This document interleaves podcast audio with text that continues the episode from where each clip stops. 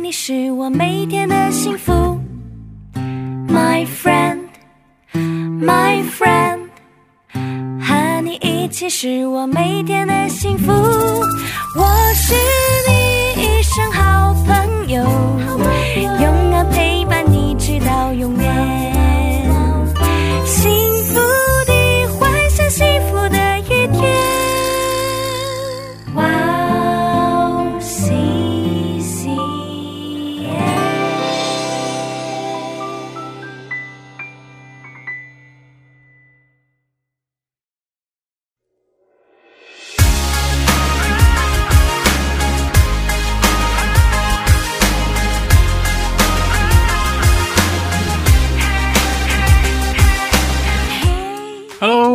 听众朋友们，大家好，欢迎大家收听《幸福时光》啊，我是 Macario，这次依然是由我来代班主持。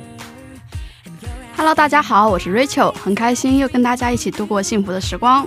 Hello，大家好，我是 Emma，很高兴再次遇到大家。Hello，大家好，我是 Angie，，又是福音满满的一天呢。好的，非常欢迎大家。那《幸福时光》是跟大家一起查经的节目，我们这一次要一起看的依旧是马可福音。《幸福时光》这个节目将在每个月的第二个星期二晚上和第四个星期二晚上上传。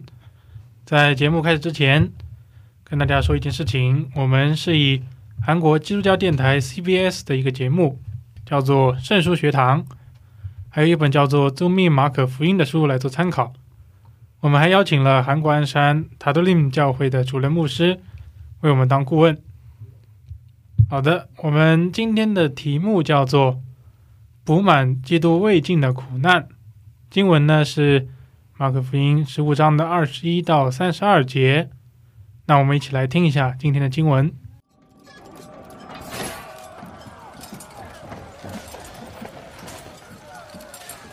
有一个古利奈人西门，就是亚历山大和鲁弗的父亲，从乡下来经过那地方，他们就勉强他同去，好背着耶稣的十字架。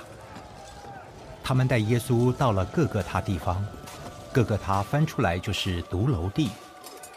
拿莫要调和的酒给耶稣，他却不受。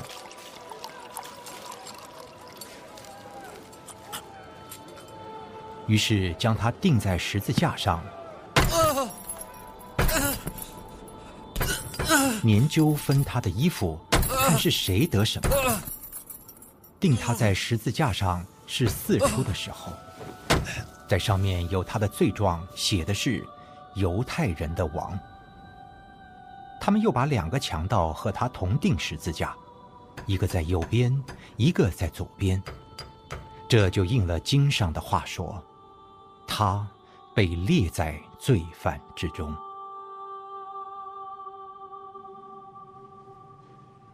从那里经过的人辱骂他，摇着头说嗨，你这拆毁圣殿，三日又建造起来的，可以救自己从十字架上下来吧？：“祭司长和文士也是这样戏弄他。他救了别人，不能救自己。以色列的王基督，现在可以从十字架上下来，叫我们看见就信了。那和他同定的人也是讥诮他。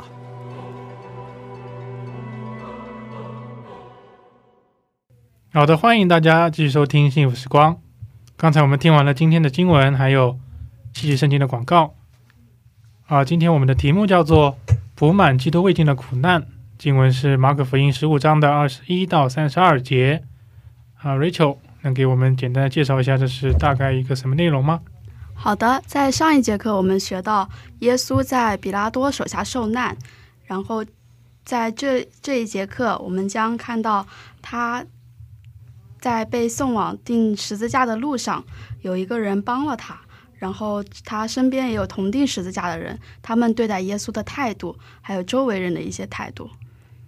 嗯，非常感谢 Rachel 的对今天经文的内容总结。那 Rachel 提到了在今天经文中两个重要的场景，一个是这边提到的古利奈人西门，让这些罗马的军官让他来背耶稣的十字架，然后之后呢又有耶稣和两个强盗同钉十字架的一个场景。我们接下来就一起来看一看今天经文中的详细内容。首先呢，第一个问题，我们想看一下今天里面的第一节，也就是二十一节，他提到了刚我们说到的古利奈人西门，也提到了他是这两位亚历山大和鲁弗的父亲。那我们一想，一起来看一个从圣经的其他的书中，我们可以看到一些他们其他的信息，就是提到这三个人：西门、亚历山大和鲁弗。那他们的故事又告诉了我们一些什么？首先，我们看一看。在圣经还有什么地方能提到了这些人物？还有什么地方能看到这几个人物的登场？因为其实如果你只看马可福音的话，它上下文并没有提到这些人，好像只是一个就是无关紧要的一个随机人物而已。但实际上，我们还可以在其他一些地方看到这个人物。啊，有人找到在哪里了吗？在罗马书的第十六章十三节里有说到，在主蒙拣选的卢浮和他的母亲安，他的母亲就是我的母亲。对，就是在罗马书的十六章这边提到了鲁弗。那我们知道，哦，罗马书是使徒保罗写给罗马教会的一封信。是的。那也就是说，这边啊，保罗是把这个鲁弗叫做了在主门拣选的鲁弗。对。同时呢，也有一个非常一个强的信息来，就是暗示了使徒保罗和鲁弗的关系。也就是说，他说啊，鲁弗的母亲就是我保罗的母亲。是的，也就证明了他们之间的关系是非常亲密的。所以呢，这样的一个故事就告诉我们，这个看似非常随机的一个事件，这一位古利奈人西门啊，背着耶稣十字架，但是后来呢，他的儿子就。受了主的拣选，他的儿子也成为了和使徒保罗非常亲近的人。这样的一个故事，呃，让你们得到了一个什么样的感受？嗯，就是，嗯，我有看到，就是这个西门他那边，就是他们强迫他同去嘛，然后。呃，用了这里边用了一个“强迫”这个词，那就是说他其实是并不想去的，但是是被勉强的。然后我就想到，其实很多时候我们也有的时候，嗯，没有办法理解到神的意思、神的计划的时候，很多时候，呃，就是可能不会像他一样去勉强自己去做，有的时候还会去。呃，叛逆一些，然后没有办法顺服到主，但是他们即使不愿意去做，但是他们也是顺从主的这个意愿去做了。我就觉得，哦，这个其实还是蛮厉害的。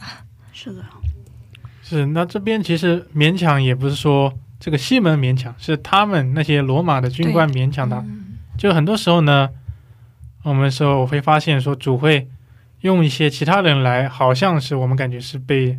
勉强被强迫的，但是后来呢，我们也发现，其实也是在主的计划之中，通过这样的一些事，让我们之后是获得了他的一些祝福。是。那大家生活中有这样的例子吗？可以分享的？其实呢，就最普遍的例子，我觉得每个人在自己的教会中可能都有一些服饰。那么有时候，像自己的生活可能有压力啊，或者比较忙的时候。都是会有多少带一些不情愿在里面，那这样呃这样子一个做工的方式，其实最后呢，我们还是可以看到说，上帝是用他的方法来给我们祝福的。嗯，是的，确实。对。就是我之前，呃，就之前有个牧师，他说让我去做那个星期四的一个呃治疗祷告会的翻译，然后我就当时觉得自己的韩文就不是很好，然后我真的就很害怕，而且我其实很害怕在公众面前说话的，我是很内向的一个人。然后，但是牧师说，嗯，他祷告了之后，然后就觉得让我去比较合适。然后那，然后我就去了。然后最开始的时候，我也是很害怕，就是说话哆哆嗦嗦的。然后就是，但是大家都很好，都没有在，都没有很介意这些事情什么的。然后有的时候翻译翻译错了部分，大家也没有很介怀。嗯，就是气氛都很好。然后我就慢慢的有勇气了。然后一直是做那个治疗祷告会的翻译。然后已经那个祷告会已经。就是每每一周一张嘛，然后现在已经一百五十多张了。哇，真的好棒！嗯，我就记得那个，因为我跟他是室友嘛，然后那个时候就经常周四看他急急忙忙的闯回家，因为那个时候刚下班嘛。哎呀哎呀，我祷告会要开始了，然后也没有吃饭，然后就是一直在服侍这个活动，真的就看到了他在里面的成长。因为就治疗祷告会参加的人，我觉得他们就是是受过伤害的，或者是就是真的是在被医治的过程中。然后我有一次是偶然看到他们那个画面嘛，我那时候就觉得这些人好像。在跟上帝就是祷告的时候，他们的反应让我觉得很吃惊。嗯，但后面就觉得什么样都是被包容的。然后就算是他们在这样的一个里面说着一些我们听不懂的话语，嗯，但是他们更多是就是牧师啊，我大家都是那种以爱的方式，就是去爱着他们，就就觉得真的是一个很棒的一个服饰。嗯，确实，就里面有很多的人，他们。比如说中风啦，或者是瘫痪呐，就是没有办法坐起来，也没有办法说清楚话。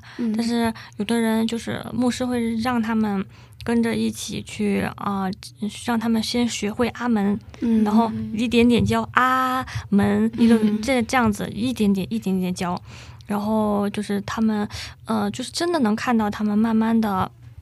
在神的带领下，慢慢的把话能够说出来，然后慢慢的能够重新站起来，然后也有在对抗癌症的，也有在对抗，嗯，什么心脏病啊，然后很多很多疾病的一些个人，就看到他们，嗯，确实是就是在神的引领下，而且非常非常的顺服主，每一周都会准时的在那边跟大家见面。然后，当然也有去天国的弟兄姊妹，然后就是大家一起，呃，祷告啊什么的，就是氛围都是非常好的。真的是很有神恩典的一个祷告会。对，艾玛姊妹也是在里面，我也是在里面，真的成长了很多。虽然当时也是挺辛苦的，嗯，就是自己的担心。辛苦倒没有，就是觉得很啊，就是很担心我翻译错了什么的。然后，但是慢慢的就是适应了之后，就觉得哦，真的是神给了我一个很大的机会去锻炼自己啊，真的很棒。嗯，感谢神，非常感谢。天王姊妹的分享，那就是很多时候在这样一种好像被勉强、好像不情愿的过程中，以这样的一个方式开始，但最后也是在里面获得了很多的收获和成长。没错，没错。好的，那其他位还有什么要分享的经历吗？我有想到之前去传道旅行的时候，就是一开始会觉得。那是在疫情期间，我自己有对疫情的害怕，所以哦，我为什么会来到这里？当时抱了这样的想法，而且我觉得，嗯，我一开始不太能理解那种现场祷告的意义，就是在那个地方去走，然后去思考这个，就是跟神对话。我当时。闭上眼走的时候，只感觉到冷，然后觉得，呃，为什么大家好像都有很多的那个恩典，有很多话可以说，呃，神对这个地方的祝福是什么？然后神对这个地方的旨意是什么？但是我当时就没有什么那个想法，没有感觉到有什么东西，反而是不太适应。但是在那一周之后。慢慢的觉得，其实在这个旅途中，不论是我对一个地方的看法，或者是我对小组我们之间的交流，还有每天早上晚上一起读圣经分享的那个时间，都是神很大的一个祝福。可能当时在那个过程中，只看到不适应和辛苦，然后和那个不适应一直在挣扎，但是结果反而回头去看的时候，有很多东西觉得啊，不是偶然。也想起来之前看的一本书里说。就是神其实派我们说去传道、去传福音这样的事情，其实是他在给我们机会，让我们更加去了解神，更加去认识神。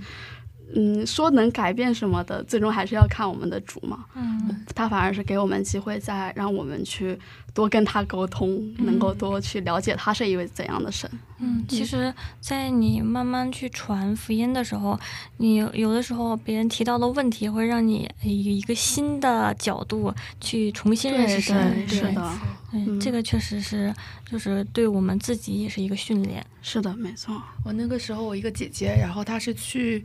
呃尼泊尔宣教，然后跟你一样也是在疫情的期间。嗯他后面给我反映他那一周宣教的时候，就说他就是离死亡已经最近了，啊因为他那个时候一上飞机就开始发烧，啊，然后那个时候其实新冠最开始的时候，我都怀疑他是第一波新冠患者。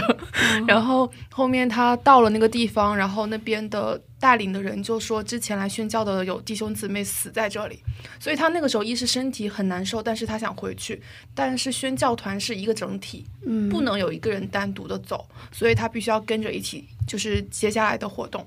然后他说，他们睡觉的地方就是在寺院，嗯然后他们每一天的生活其实没有想象中的是更多是幸福的人，其实更多就是好像很苦很累。然后他又就是高烧，然后他说那个时候他多少次就觉得他要死在这里了，真的靠的就是圣经的话语还有祷告，然后过去了。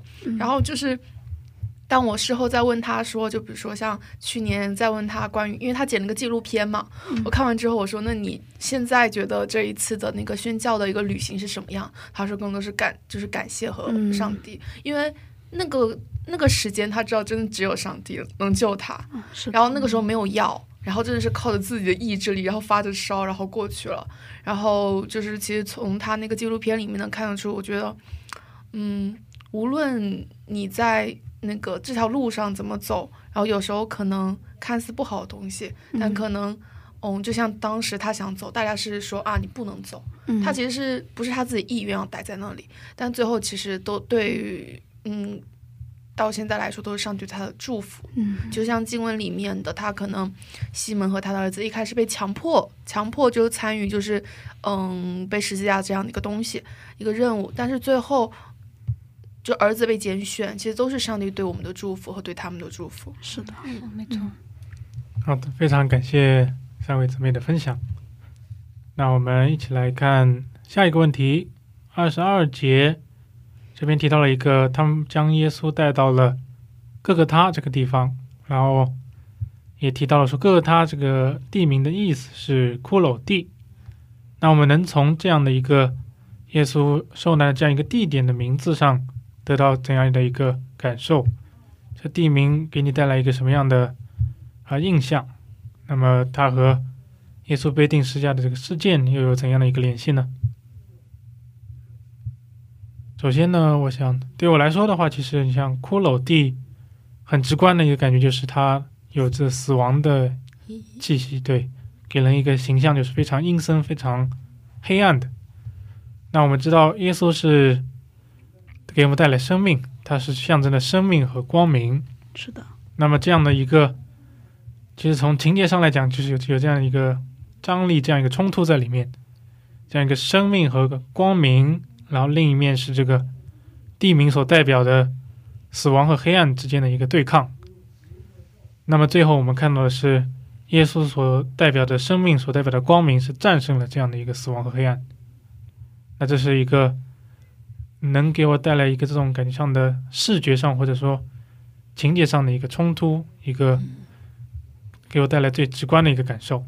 那么，三位姊妹还有什么样的感受？对于骷髅地这个地名，就是我在翻阅的时候看到说，就各个各个他骷髅地，他这个地名象征的意义是十字架刑罚的执行地点。然后在罗马时代，像十字架刑罚的这个地点，主要是在道路或一个那个公共地地地方就去进行，所以就想到当时其实耶稣。被就是被刑罚的时候，是在所有人的视线里面，就是目睹的这样一个地方，是很公开的。然后就他没有错，没有没有罪，也没有错，但是他其实是嗯，在所有人的面前去接受这样的一个惩罚，就对我来说也是个很大的一个，就是很直观的一个就是冲冲击。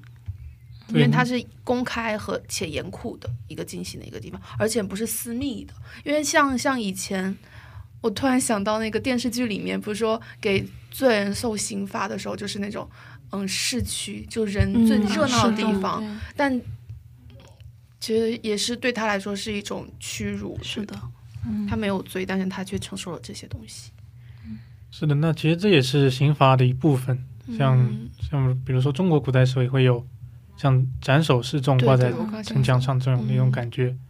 那其实呢，也是对的罪犯的一种我们讲羞辱也好，嗯就是这也是包含在刑法中的一部分。这是为什么说定十字架是等于说最严的刑法之一。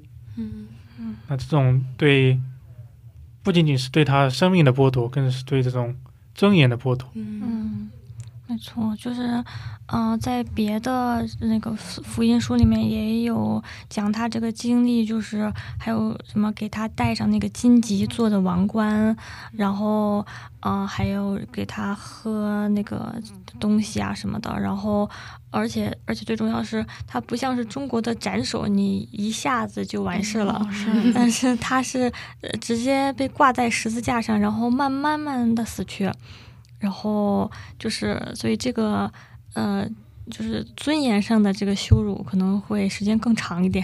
嗯，而且他在当时的时候，旁边还有两个罪犯在调侃他，嗯，是的比如，说你可以救世人，为什么不能救自己？当时我觉得也是一个很大的征战，对于当时的耶稣来说，虽然他知道他的接下来的路程是什么样，但是当时他不知道该用什么样的东西去反驳，但是后面大家都看看得到。嗯，对，这个跟强盗的那个情节，我们之后也会进一步的讨论。嗯，那么对骷髅地这个地名，还能看出一些什么样的一个呃元素在里面？嗯，就是呃骷髅其实就是一开始就会想到那个。呃，什么枯的骨头啊，这些个东西，然后我就想到那个以西结书三十七章，呃，那里面有说，呃，于是我遵命说预言，气息就进入骸骨，骸骨就活过来，并且用脚站起来，成为极大的军队。然后他对我说：“人子啊，这些骸骨就是以色列全家。”嗯，就是我想到说，其实他，呃，其实耶稣在呃骷髅地这个地方，呃受刑罚，也是说就是感觉也是，呃神把他安排在那里，然后用他的气息，然后让后面的骸骨都能够活过来，就是呃成为成为一个就是呃战，就是他可以去带领这个军队，然后去战胜这个世界。嗯，嗯，阿门。对，那其实从这边也可以看出一个类似的点。那其实耶稣做的是一个更大的事情，嗯他也是他战胜了死亡，并且把神的生命带给了我们，是的，对，没错。那也是让我们成为了呃神的军队，成为了神的子民。好的，那还有什么想要对这个地名进一步的分享吗？有记录说可可呃哥哥他是耶路撒冷城外的一个山丘，嗯它的形状可能类似于 骷髅。这也是非常有意思的一个解读。没错。对，其实我们也具体也不知道说这个骷髅地到底是怎么来的。嗯、很多地名呢，它的来源其实有时候也都就不可考了，也不知道最最初始的来源是怎样。嗯是，但我们其实是非常能明显到，能就是说作者既然提了说哥哥达的意思是骷髅地，嗯那我想是包含着一些意味在里面的。嗯，没错没错。就我们刚刚讲的那些关于生命和死亡啊，还有啊、呃耶稣的死给我们带来的，不管是啊、呃实际上的生命，还是属灵上的生命，这种的意义都是非常让我们有感受的。是的，没错。好的，那我们来看下一个问题，也就是在下一节二十三节中，那些人呢是给了耶稣用墨药调和的酒，但是耶稣不接受。那这样的一个动作是体现了耶稣怎么的一个心态呢？那首先说一下没药的话，它的一个作用是能够缓解就是物理上的痛苦，等于像止痛剂一样了。哇所以他们如果能，啊、耶稣能喝这个没药调和的酒的话，可能他肉体上的痛苦会少一些。嗯那耶稣是可以说非常意外的拒绝了这样的一个能够减轻他痛苦的东西嘛？那这样的话是一个是怎样的一个心态，是怎样的一个想法，让他做出这样一个选择呢？我想到以赛亚书五十三章四节里有说到，他诚然担当我们的忧患，背负我们的痛苦，就是在有这样呃麻醉止痛的药的情况下，可以不那么痛苦的情况下，但是我们耶稣依然不肯接受，因为他定然在最清醒的状态下去承受这样十字架的刑罚与痛苦，为的是给我们这样完全的救赎。嗯，对，也是，我觉得他也是想完完全全的完成，呃，父神给他的这个旨意，然后就是不跳过这个痛苦的阶段，然后完完全全的去接受父神给他的这个任务，然后，嗯、就是也是替我们去承受这个痛苦。是的，嗯没错。是。那其实呢，耶稣这样的一个是体现了他对天父完全的顺服嘛，嗯，对，他也是愿意去承受一切的痛苦，因为只有他这样一个没有罪的人为我们承受了这一切的审判、一切的刑罚，我们才可以得到说完全的救赎。那也是让我想到说，我们生命中其实反而是常常会逃避苦难。那也是我们一开始提到的西门那个例子，有时候我们也会很多不情愿的。但其实我们刚刚提到是不情愿嘛，很多时候我们甚至都不只是不情愿了，我们是根本不做，其实更进一步。那其实也是让我们跟耶稣有一个非常鲜明的对比，就是我们可能遇到一些困难就选择逃避，而耶稣是有这样一个减轻他苦难的机会，但是他为了去顺服天父的旨意，仍然是放弃了这样的一个权利。是的，好的，那刚刚我们也其实，在讨论中也提到了，下一个问题就是说，我们看到了耶稣和两个强盗一同钉在了十字架上。那这样的一个故事，给你带来什么样的感受？对你有怎样的启发呢？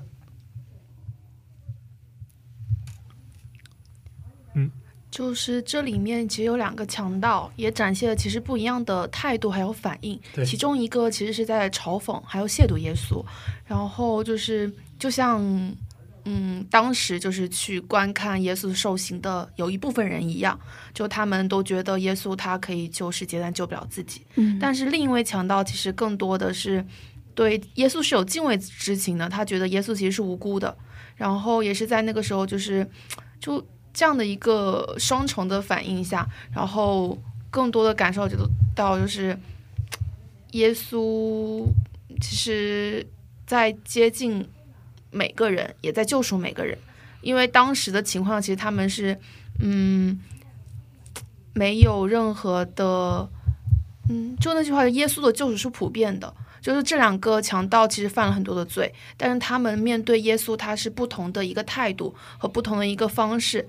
那嗯，也就是说，呃，这样的一个强盗，其实耶稣也是愿意去跟他们交流的。对尤其虽然说马可福音这边看不出来嘛，那我们知道耶稣其实他是不能选择说跟这两个人定在一起，嗯但至少呢，我们可以看到说路加福音对应的经文里，耶稣是对那一个能有悔改之心的强盗是跟他有交流的，这是他可以选择的，嗯因为他其实也可以完全选择不理这两个人。是的，那我们如果说我们以带入自己的话，我们会觉得说，那我是在为神执行他的旨意，那这两个强强盗是罪有应得。其实我们很容易会陷入这样一个心态中，嗯，就跟这种人没什么好交流的。嗯而耶稣呢，我们看到他即使是自己即将受刑，依然是对这两个强盗，其实啊，至少是对那一个有悔改之心的强盗，他是给他一个肯定，说我是在告诉你，今日你要同我在乐园里了，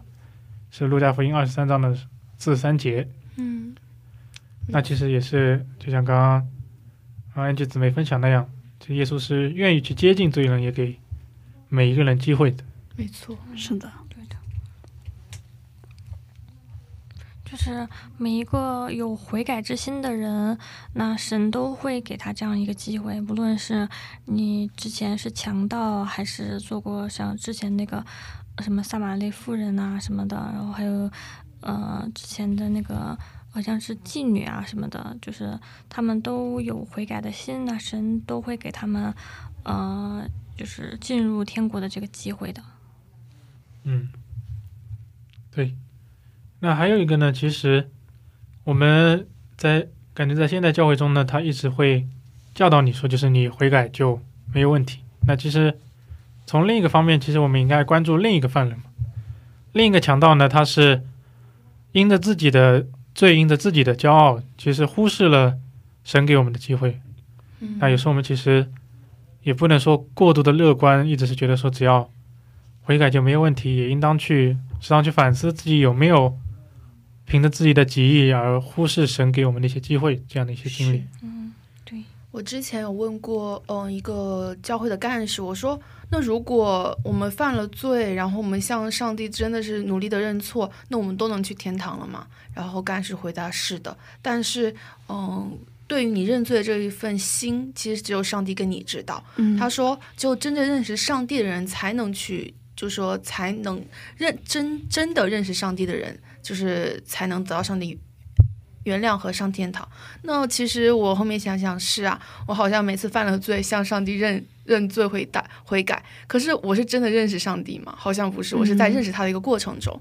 其实真的认识上帝的人，他其实不会犯这些罪。嗯，就是说，真的认识跟你是在认识的过程中，其实是两个嗯很、很大的一个区别。所以那个时候才知道啊，原来嗯，我还是在认识的路上，还没有真的认识。因为真的认识人是不会犯这些罪的。嗯，没错。之前耶稣也说过，就是，嗯、爱神的人，他们会就是以那个爱的那个心去生活下去的话，他们不会去故意去犯那些罪的。嗯，因为在我看来，杀人、强奸这这些罪是很严重的，但是这些人真的认真悔改的时候，上帝都愿意原谅。那个时候，其实我的三观是有点，嗯，为什么呢？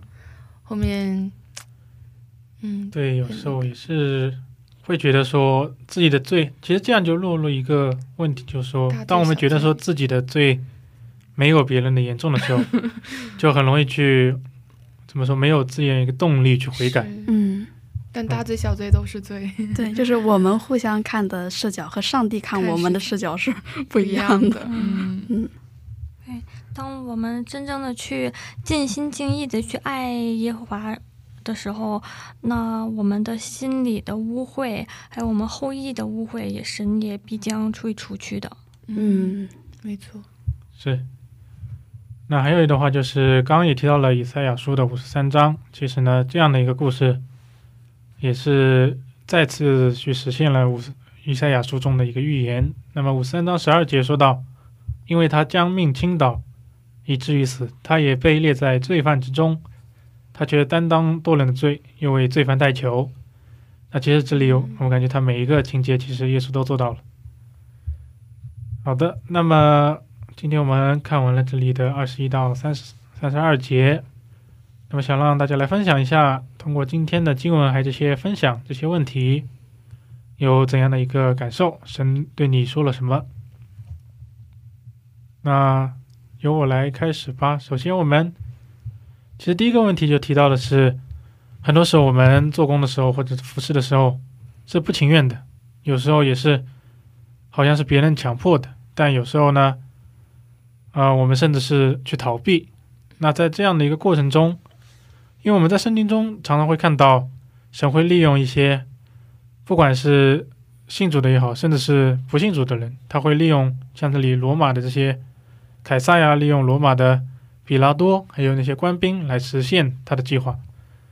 那我们被强迫感觉不情愿的时候呢，也应当去提醒自己这样的一个机会，这样的一个事情，也许是上帝用在用他的一个方法，来让我们跳出自己的舒适圈，嗯，让我们能够有机会去做一些，就是让我们自己情愿就不，我们如果只靠自己情愿的话，永远不会去做的一些事。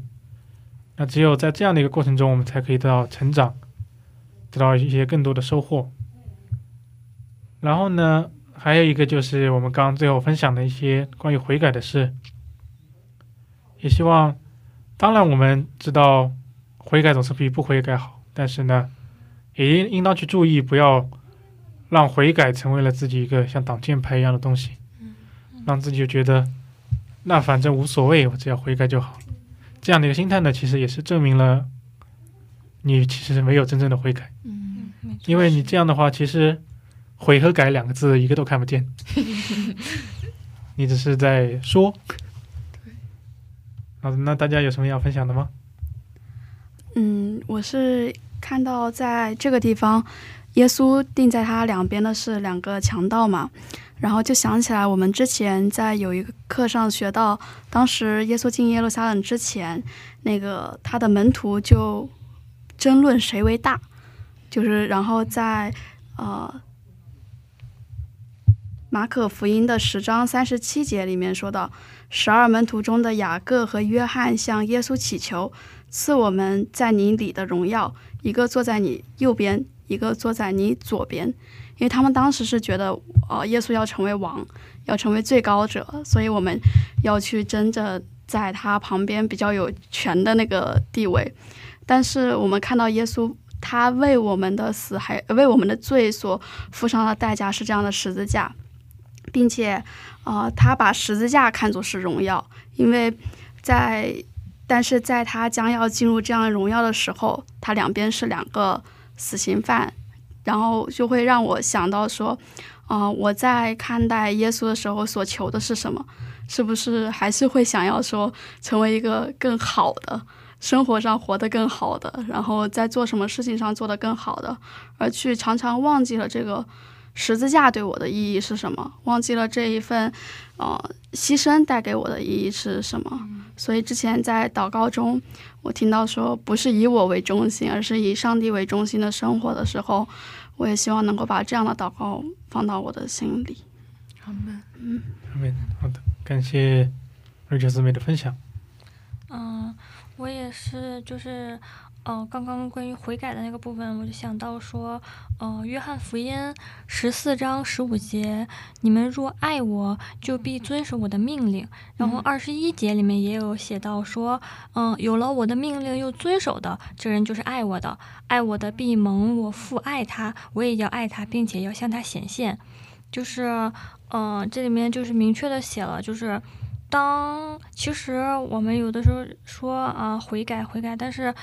嗯，我们真的要去爱神的时候，是会去，就是顺，就是很自然而然的去遵守他的命令，然后，嗯，并且就是会过一个遵守他命令的一个人生，嗯，这样子的话才是真正的去爱神，而不是呃犯一下错误，然后悔，然后悔改一下这样子。嗯嗯，我是。就在今天的录制之前，我还分享了说我是要什么时候回国这样一个事情，因为我们教会不是说七月中旬有一个。一个活动，然后就是希望说我们可以参与，就是这样的一个服饰。然后，但是其实我是想六月底就回国。嗯。然后就刚刚就是我们录就是今天的那个经文分享之后，我觉得我应该留下来。我说那我 机票再延期一下吧。虽然我真的好想吃妈妈的饭，但刚刚呃两位姐妹说要给我做饭，我说那行，我愿意延期延期个半个月，然后就是参与完就是服饰，然后再回国。